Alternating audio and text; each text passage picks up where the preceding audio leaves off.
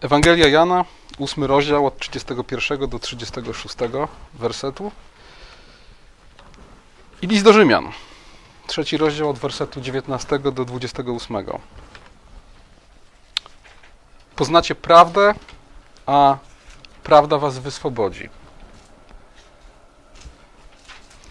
60 lat temu człowiek o nazwisku Richard Weaver napisał książkę pod tytułem Idee mają konsekwencje. Główna myśl tej książki jest banalna, oczywista, ale bardzo istotna. Świat wygląda tak, jak wygląda, dlatego że ludzie wierzą w to, co wierzą. Szalone idee mają szalone konsekwencje. I XX wiek doświadczył tego na przykładzie nazizmu i komunizmu. Nie byłoby 100 milionów ofiar, nie byłoby gułagów, nie byłoby obozów koncentracyjnych, gdyby wcześniej komuś nie zaświtała w głowie zwariowana idea, że świat jest areną procesu historycznego, który jest nieodwracalny, który zmierza w konkretnym kierunku, a tym konkretnym kierunkiem jest dyktatura proletariatu. Nie byłoby tego wszystkiego, gdyby nie szalona idea, która kiedyś komuś w głowie zaświtała i którą zaraził ten człowiek innych ludzi.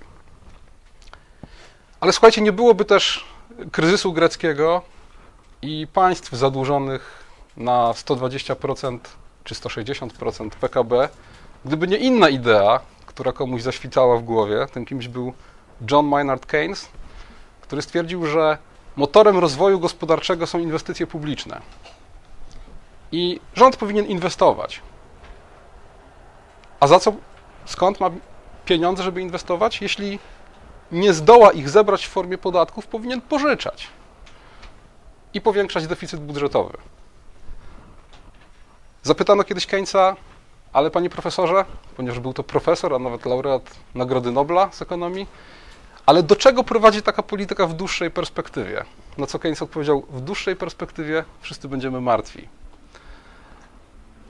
ta idea, że w dłuższej perspektywie wszyscy będziemy martwi, a więc nie ma znaczenia to, że żyjemy nad stan, nie ma znaczenia to, że e, pożyczamy, choć nie będziemy mogli oddać, też ma swoje konsekwencje. W postaci kryzysu greckiego, czy generalnie kryzysu finansów publicznych na świecie. A więc idee mają konsekwencje. To, w co wierzymy, kształtuje nasze życie, to, w co wierzy ludzkość kształtuje to, jak wygląda świat. Idee ograniczają albo pomagają przełamywać ograniczenia. Niedawno oglądałem z dziewczynkami fragment filmu o Kolumbie. Byli ludzie w czasach Kolumba, którzy wierzyli, że jeśli się płynie na zachód, to w pewnym momencie jest taki wielki wodospad. I każdy statek, który usiłuje dopłynąć do Azji, kierując się na zachód, wpada w ten wodospad i, i znika. Ta idea ograniczała tych ludzi, ponieważ żaden z nich nie był na tyle szalony, żeby wybrać się w podróż na zachód drogą do Indii. Po co? Po to, żeby wpaść w ten wielki wodospad i zginąć? Ale widzicie, człowiek, który nie przyswoił sobie ten, tej zwariowanej idei, nie był nią ograniczony, pomyślał, warto, warto spróbować. No i co prawda do Indii nie, nie, nie dopłynął, ale odkrył Amerykę. Najważniejszą konsekwencją, jaką, jaką niosą ze sobą idee, jest wolność albo niewola. I o tym mówi Chrystus we fragmencie Ewangelii, który dzisiaj czytaliśmy, kiedy mówi, że prawda nas wyswobodzi, prawda nas wyzwoli.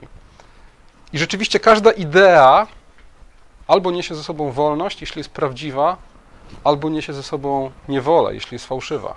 Oczywiście, przede wszystkim prawdą, która nas wyswobadza, prawdą, która daje nam prawdziwą wolność, jest oczywiście Chrystus, tak? I żadna inna prawda prawdziwej wolności nie daje. Niemniej jednak, niejako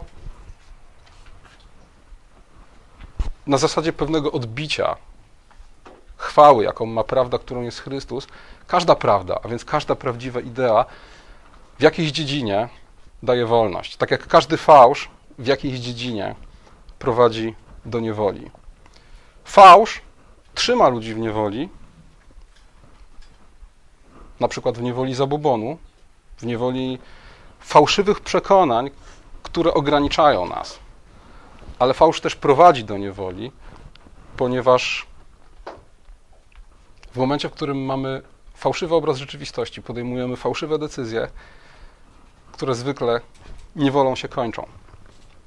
A więc idee mają konsekwencje i co ciekawe, konsekwencje mają idee niezależnie od tego, czy je sobie poprawnie nazywamy, czy, czy są one konsekwentne, czy nie.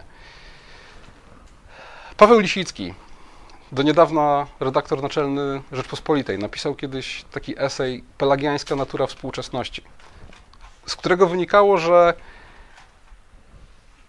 podstawowym fundamentem współczesnego światopoglądu jest pelagianizm. I oczywiście może 5% ludzi współczesnych wie, kim był Pelagiusz i czym był pelagianizm. Ale to, że tego nie wiedzą i to, że sobie tego nie uświadamiają, nie oznacza, że nie są pelagianami i nie oznacza, że pelagianizm nie zdeterminował całego ich światopoglądu. Pelagianizm opiera się na przekonaniu, że nie ma grzechu pierworodnego w znaczeniu, w jakim mówi o nim Biblia. A więc nie ma przypisanej wszystkim ludziom winy Adama, a co za tym idzie, łaska nie jest konieczna do zbawienia. Wszyscy zaczynamy w punkcie, w którym zaczynał Adam, a więc w punkcie, w którym jesteśmy wolni, niezdeterminowani i możemy bądź naśladując Adama popaść w grzech i potępienie, bądź naśladując Chrystusa a, dążyć do świętości, a co za tym idzie do życia i chwały. Oczywiście większość ludzi dzisiaj a, nie jest pelagianami. To nie są pelagianie w sensie teologicznym, to znaczy oni nawet nie zastanawiają się nad takimi rzeczami jak zbawienie, jak doskonałość, która, która jest wynikiem pójścia za Chrystusem. Nie, nie o to chodzi. Współczesny pelagianizm opiera się na sprzeciwie wobec takich idei jak grzech pierworodny, a co za tym idzie, takich idei jak śmierć, krzyż, konieczność usprawiedliwienia, czy wreszcie prawo moralne, które jest autonomiczne, które jest niezależne od człowieka. Współczesny człowiek uważa za skandaliczne stwierdzenie, że dziecko rodzi się obciążone winą, że niewinne dziecko jest potępione. Współczesny człowiek sam fakt śmierci uznaje za skandal. Stąd przekładając to na popkulturę, dążenie do zachowania wiecznej młodości. Dążenie do tego, żeby śmierć, starość stały się tematem tabu. Jeśli czytaliście Nowy Wspaniały Świat, to w Nowym Wspaniałym Świecie śmierć wygląda w ten sposób, że ludzie do późnej starości, czy do momentu, do którego da się żyć, tak, utrzymywani są w doskonałej kondycji fizycznej, po to, żeby umrzeć szybko, bezboleśnie i żeby cała reszta mogła jak najszybciej o tym fakcie zapomnieć i nie kojarzyć go z jakąś tragedią, z jakimś smutkiem, z czymkolwiek takim. Jakby u źródeł tych wszystkich zjawisk jest pelagianizm. Pelagianizm rozumiany właśnie jako sprzeciw wobec idei grzechu pierworodnego. Stąd, słuchajcie, biorą się na przykład prawa człowieka, koncepcja praw człowieka w takim lewicowym ujęciu. My też wyznajemy swego rodzaju koncepcję praw człowieka. Tak? Wierzymy, że człowiek ma prawo do życia, ale tak naprawdę mamy na myśli to, że Bóg mówi nie zabijaj. Tak? I z tego, że Bóg mówi nie zabijaj, wywodzimy coś, co ewentualnie można nazwać prawem do życia, prawda? Natomiast w ujęciu lewicowym prawa człowieka sprowadzają się do tego, że każdemu należy się życie, zdrowie, bogactwo, i wszystko tak naprawdę. Dlaczego? No bo za jakie grzechy miałby być tego wszystkiego pozbawiony? My, którzy wierzymy w upadek człowieka, my, którzy wierzymy w grzech pierworodny, wiemy, że największe nawet nieszczęścia i największe nawet cierpienia, które ludzie, przychodzą, które ludzie w swoim życiu przechodzą, choć zwykle nie są wynikiem ich osobistego grzechu, to jednak są wynikiem grzechu. Jednak jesteśmy w stanie odpowiedzieć na pytanie, za jakie grzechy? Za grzech Adama. Za to, że on jako reprezentant ludzkości sprzeciwił się Bogu. My wszyscy rodzimy się tą winą skażeni, a dodatkowo jeszcze ten wybór, którego Adam dokonał, potwierdzamy w naszym codziennym życiu. Pelagianizm jest obecny wszędzie. Współczesne koncepcje pedagogiczne, które opierają się, czy sprowadzają się do tego, że uczenie dzieci polega na wyzwalaniu potencjału, który w sobie mają. Tylko i wyłącznie. Zapominając o konieczności powściągania zła, które w człowieku tkwi. Zapominając o karceniu, o wszystkich tych tradycyjnych metodach wychowawczych, które miały na celu położyć tamę złu, które w sercu każdego człowieka jest, jest obecne i jeśli tej tamy nie postawimy, to, to, to ono zniekształci ludzki charakter i zniekształci stosunki pomiędzy ludźmi. A więc widzicie, to jak świat dzisiaj wygląda, jest prostą konsekwencją tego, jakie idee drzemią w głowach ludzi. I co więcej, jest wynikiem tego, jakie idee drzemią w ich głowach nawet wtedy, jeśli oni sobie nie zdają z tego sprawy, nawet wtedy, kiedy tych idei nie nazywają i nie starają się usystematyzować. A więc świat, w który żyjemy, jest ukształtowany przez pelagianizm, jest ukształtowany przez przekonanie, że Bóg nie ma prawa nakładać na człowieka praw, które byłyby wobec człowieka autonomiczne, a więc które nie, wy, nie wynikałyby z ludzkiego rozumu, nie wynikałyby z naszej mądrości, nie wynikałyby z naszych doświadczeń. Grzech pierworodny, a co za tym idzie śmierć, krzyż i konieczność usprawiedliwienia, to skandal. To coś, czego współczesny człowiek nie jest w stanie zaakceptować. I słuchajcie, w tym wszystkim pojawia się potrzeba tego, aby Kościół mocniej niż kiedykolwiek akcentował tą doktrynę, która była kamieniem węgielnym i fundamentem reformacji, a więc doktrynę usprawiedliwienia z wiary. Dlatego, że to właśnie doktryna usprawiedliwienia z wiary jest szczepionką na ten pop-pelagianizm, który kształtuje nasz świat i naszą kulturę. To doktryna o usprawiedliwieniu z wiary jest doktryną, która jest tą ideą, która może zmienić świat, która może sprawić, że on będzie wyglądał inaczej, że świat powróci do biblijnych wzorców w polityce, wychowaniu, ekonomii i we wszystkim, cokolwiek składa się na naszą rzeczywistość. Ja myślę, że Marcin Luther nie, nie przesadzał, kiedy mówił, że, że usprawiedliwienie z wiary to jest doktryna, wraz z którą powstają i upadają kościoły. Kościół, który tej doktryny się trzyma, żyje, kościół, który ją porzuca, upada. I można powiedzieć, że to jest doktryna, e, wraz z którą e, powstaje i upada świat. Dlatego, że jej konsekwencje dotykają nie tylko teologii, nie tylko życia kościelnego, ale dotykają wszystkiego, czym jesteśmy i wszystkiego, co robimy. Co więcej, słuchajcie, jak spojrzymy sobie na, na historię Kościoła, to zobaczymy, że sola fide, tylko wiara, usprawiedliwienie z wiary, zawsze dzieli losy innej reformacyjnej zasady, sola scriptura, tylko pismo. Tam, gdzie Kościół stoi mocno na fundamencie słowa, tam, gdzie sola scriptura jest, jest rzeczywiście e, zasadą, według której Kościół żyje i rządzi się swoimi sprawami, tam usprawiedliwienie z wiary ma się dobrze. Zwykle, kiedy, kiedy któraś z tych doktryn upada, pociąga za sobą upadek drugiej. Skąd w średniowieczu odejście od zasady sola, script, sola fide? Skąd zwrot w kierunku uczynków, w kierunku tego, że człowiek sobie na zbawienie zarabia, a w skrajnym przypadku nawet je kupuje, z powszechnej nieznajomości Biblii, nie tylko wśród zwykłych, niepiśmiennych ludzi, ale też wśród duchowieństwa. Wśród tych, których zadaniem było Pismo Święte wyjaśniać. A więc usprawiedliwienie z wiary to doktryna, od której zależy powodzenie bądź upadek Kościoła, a co za tym idzie, powodzenie bądź upadek świata. To jest doktryna, którą zachować możemy tylko zachowując sola scriptura i w drugą stronę zachować sola scriptura, zachowanie sola scriptura zwykle wiąże się z tym, na ile zachowujemy doktrynę o usprawiedliwieniu z wiary. I w Ewangelii Jana o tym właśnie czytamy.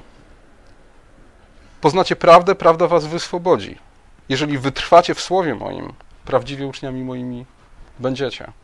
A więc to wyzwanie, które reformatorzy rzucili ówczesnemu Kościołowi, to wyzwanie, które jest cały czas aktualne, to jest wytrwać w słowie po to, aby wytrwać w wierze. Wytrwać w słowie po to, aby wytrwać też w tym, co słowo mówi na temat usprawiedliwienia z wiary i życia z wiary.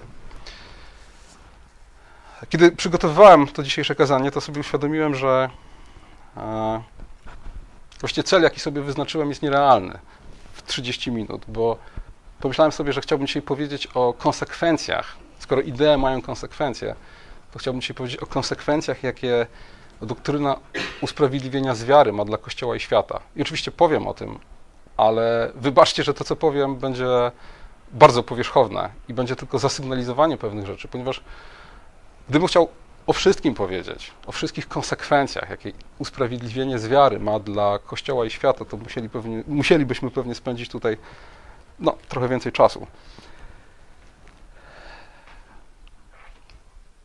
Czego nie ma bez usprawiedliwienia z wiary?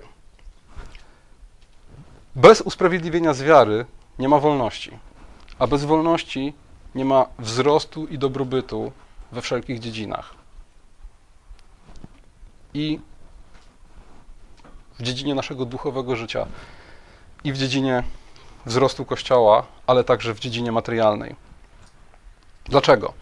Dlatego, że doktryna usprawiedliwienia z wiary określa naszą pozycję przed Bogiem, czyli określa, kim jestem i dlaczego jestem tym, kim jestem. A od określenia mojej tożsamości zależy to, do czego czuję się powołany. Jeśli jestem niewolnikiem, mówił o tym dzisiaj Chrystus, to do czego czuję się powołany? Do tego, żeby być niewolnikiem, żeby służyć. Jeśli jestem synem, czuję się powołany do tego, by dziedziczyć, by władać, by zarządzać dziedzictwem mojego ojca.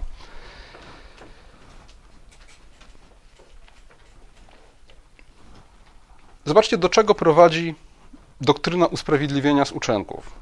Jeśli człowiek wychodzi z założenia, że na swoje zbawienie musi sobie zarobić poprzez przestrzeganie Bożego prawa, a następnie zostaje z Bożym prawem skonfrontowany, to w sposób oczywisty Boże prawo powinno pokazać mu, że jego dążenie jest dążeniem do rzeczy niemożliwej, że nikt nie jest w stanie osiągnąć sprawiedliwości poprzez przestrzeganie prawa.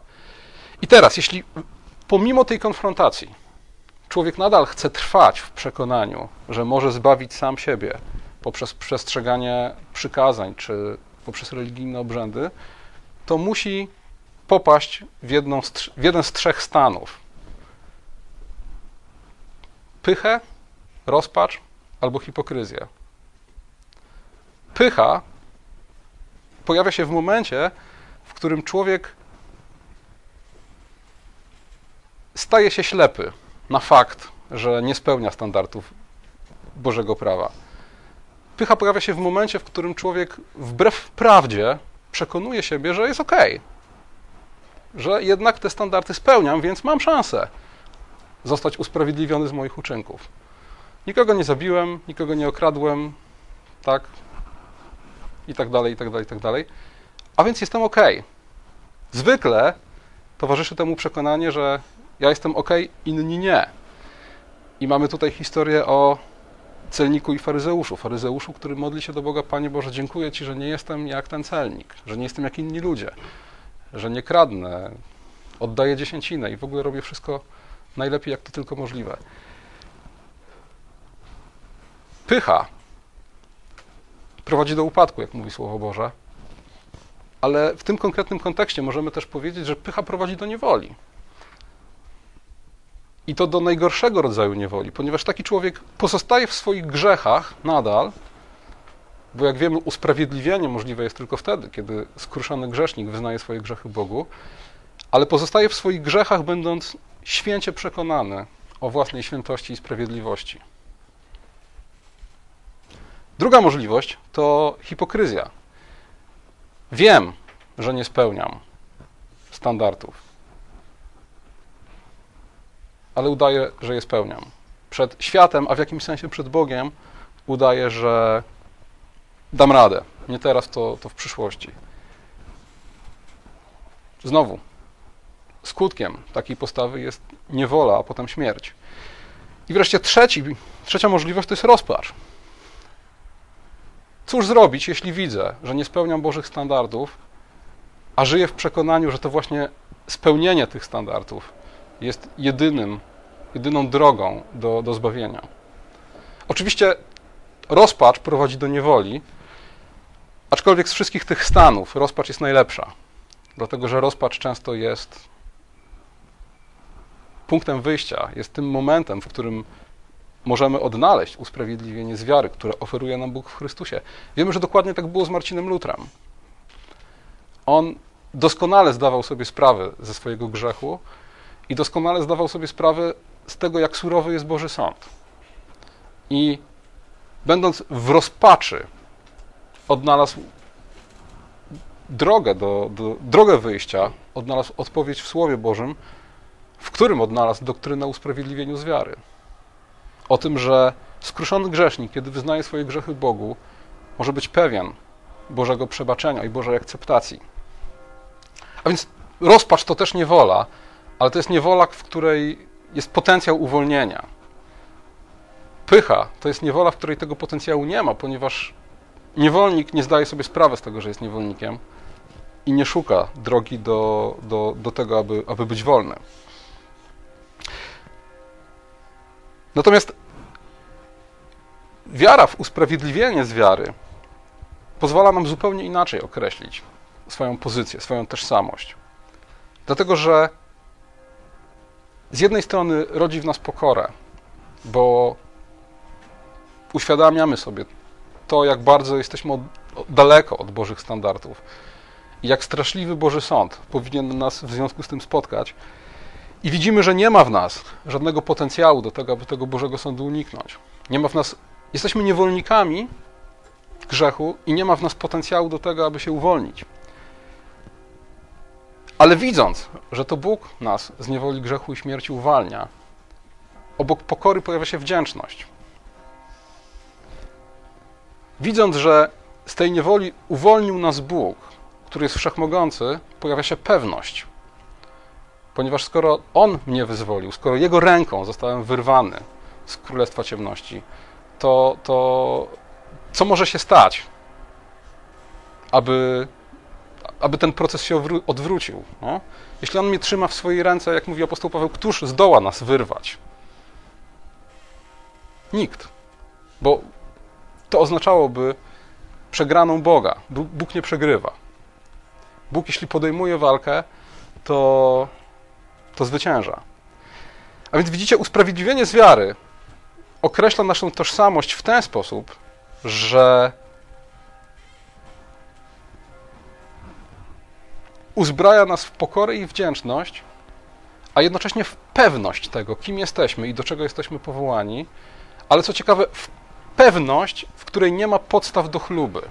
O tym z kolei apostoł Paweł we fragmencie listu do Rzymian, który czytaliśmy, mówi, że Zakon wiary wyłącza wszelką możliwość chluby.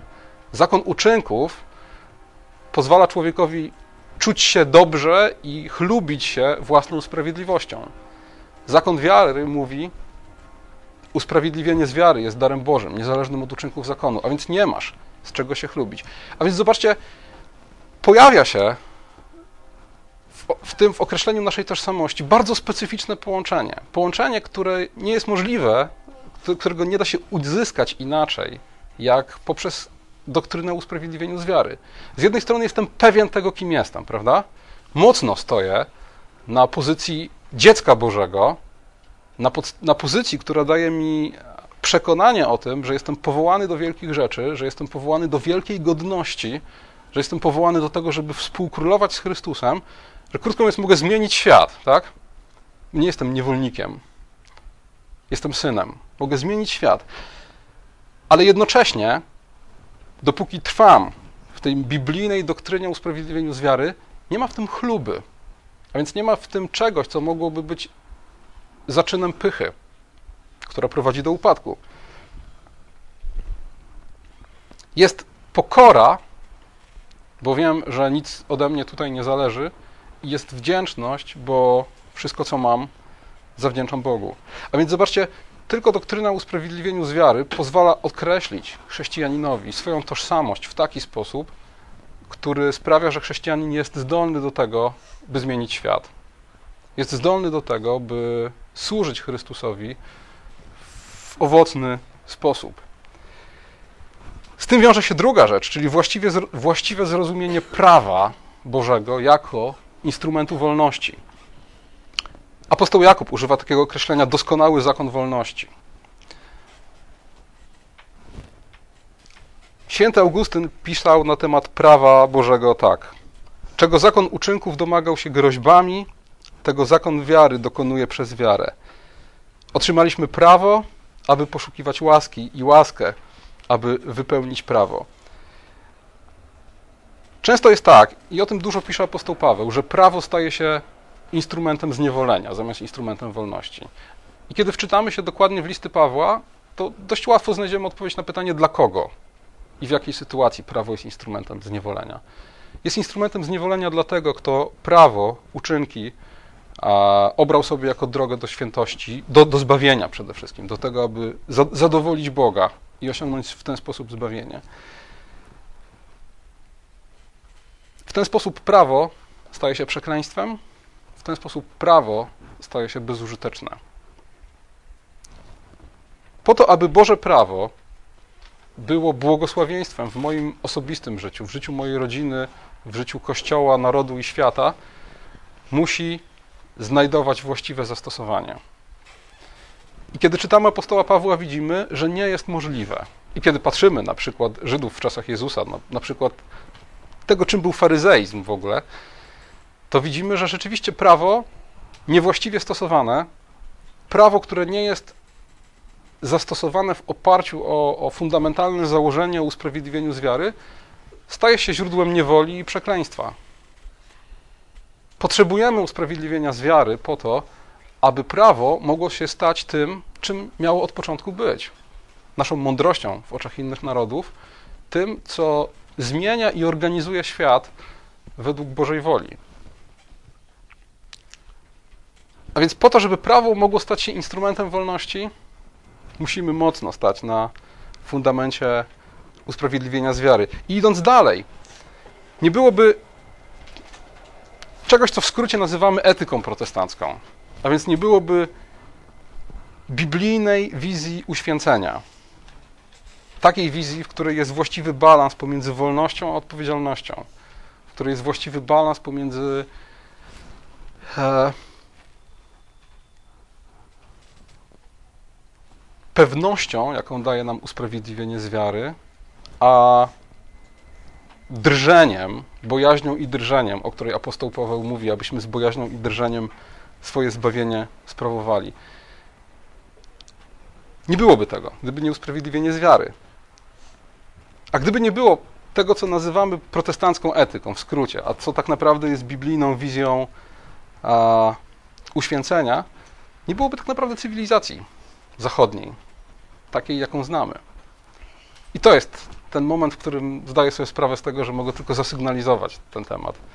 Ale to przekonanie o wolności, o tym, że jesteśmy wolnymi dziećmi Bożymi, że mamy w sobie potencjał, by zmieniać świat, e, co więcej, że mamy zobowiązanie do tego, by świat zmieniać. że pewnych rzeczy możemy być pewni, naszej pozycji w Chrystusie, ale z drugiej strony z bojaźnią, drżeniem i gorliwością mamy swoje zbawienie sprawować. Harmonia wszystkich tych elementów zrodziła protestancką etykę pracy, protestancką etykę kapitału. To wszystko, co sprawiło, że świat, jaki oglądamy dzisiaj, jest y, bogatszy i bardziej sprawiedliwy niż byłby, gdyby chrześcijaństwa w tej postaci na świecie nie było. No i oczywiście na koniec jedna rzecz, którą też tylko zasygnalizuję, która jest bardzo ważna. Bardzo często dzisiaj w kościele spotykamy się z czymś, co jest karykaturą doktryny o usprawiedliwieniu z wiary. I ponieważ jest to inna idea niż biblijne usprawiedliwienie z wiary, no to ma też inne konsekwencje. Dla nas usprawiedliwienie z wiary polega na tym, że Bóg zawraca nas z drogi, która prowadziła prosto do piekła, wszczepiając w nasze serca wiarę. Wiara jest Bożym darem i ona nigdy nie przychodzi sama. To znaczy, Bóg nigdy nie, nie, nie działa w ten sposób, że wszczepia w serce człowieka wiarę bez miłości, nadziei, bez pragnienia życia z Chrystusem i wzrostu w Chrystusie. Bo taka wiara, wiara, która jest sama, osamotniona, która nie jest czynna w miłości, która jest pozbawiona nadziei miłości i pragnienia życia i wzrostu w Chrystusie, nie jest wiarą, która usprawiedliwia. Nie jest tą wiarą, o którą mówi Paweł. Jest wiarą demonów, o której mówi apostoł Jakub. Wierzysz, że jest jeden Bóg? Słusznie czynisz, lecz i złe duchy wierzą i drżą.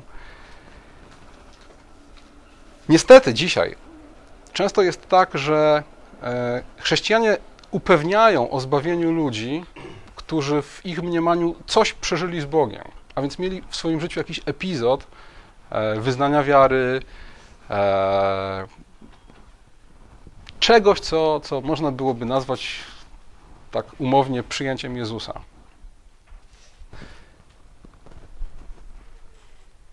Tego typu idea, idea, która wywodzi usprawiedliwienie z tego rodzaju wiary, niezależnie od tego, co dalej dzieje się z życiem człowieka, nie rodzi tych owoców, tych dobrych owoców, o których mówiłem przed chwilą. Ona raczej staje się źródłem zgorszenia i staje się tak naprawdę karykaturą tego, czym doktryna o usprawiedliwieniu z wiary jest w Biblii. A więc życie człowieka i życie świata przemienione jest przez prawdę. A bardzo istotnym elementem tej prawdy jest nauczanie o usprawiedliwieniu z wiary. Jest nauczanie o tym, że pozycja człowieka przed Bogiem zmienia się na skutek Bożego daru, którym jest wiara. Wiara, która jest czynna w miłości. Wiara, która sprawia, że przemienione serce człowieka w Chrystusie rozpoznaje Zbawiciela. Wiara, która sprawia, że człowiek z pokorą wyznaje swoje grzechy przed Bogiem i nabywa pewność co do swojego zbawienia, nie w oparciu o swoje uczynki, ale w oparciu o dokonane dzieło Chrystusa, a co za tym idzie, nabywa tą szczególną pewność siebie, a właściwie pewność tego, kim jest dla mnie Bóg i kim ja wobec tego jestem, która pozwala mi zmienić świat i budować tutaj na ziemi Królestwo Chrystusowe. Apostoł Paweł mówi, że usprawiedliwieni z wiary mamy spokój z Bogiem. I to jest ten punkt wyjścia.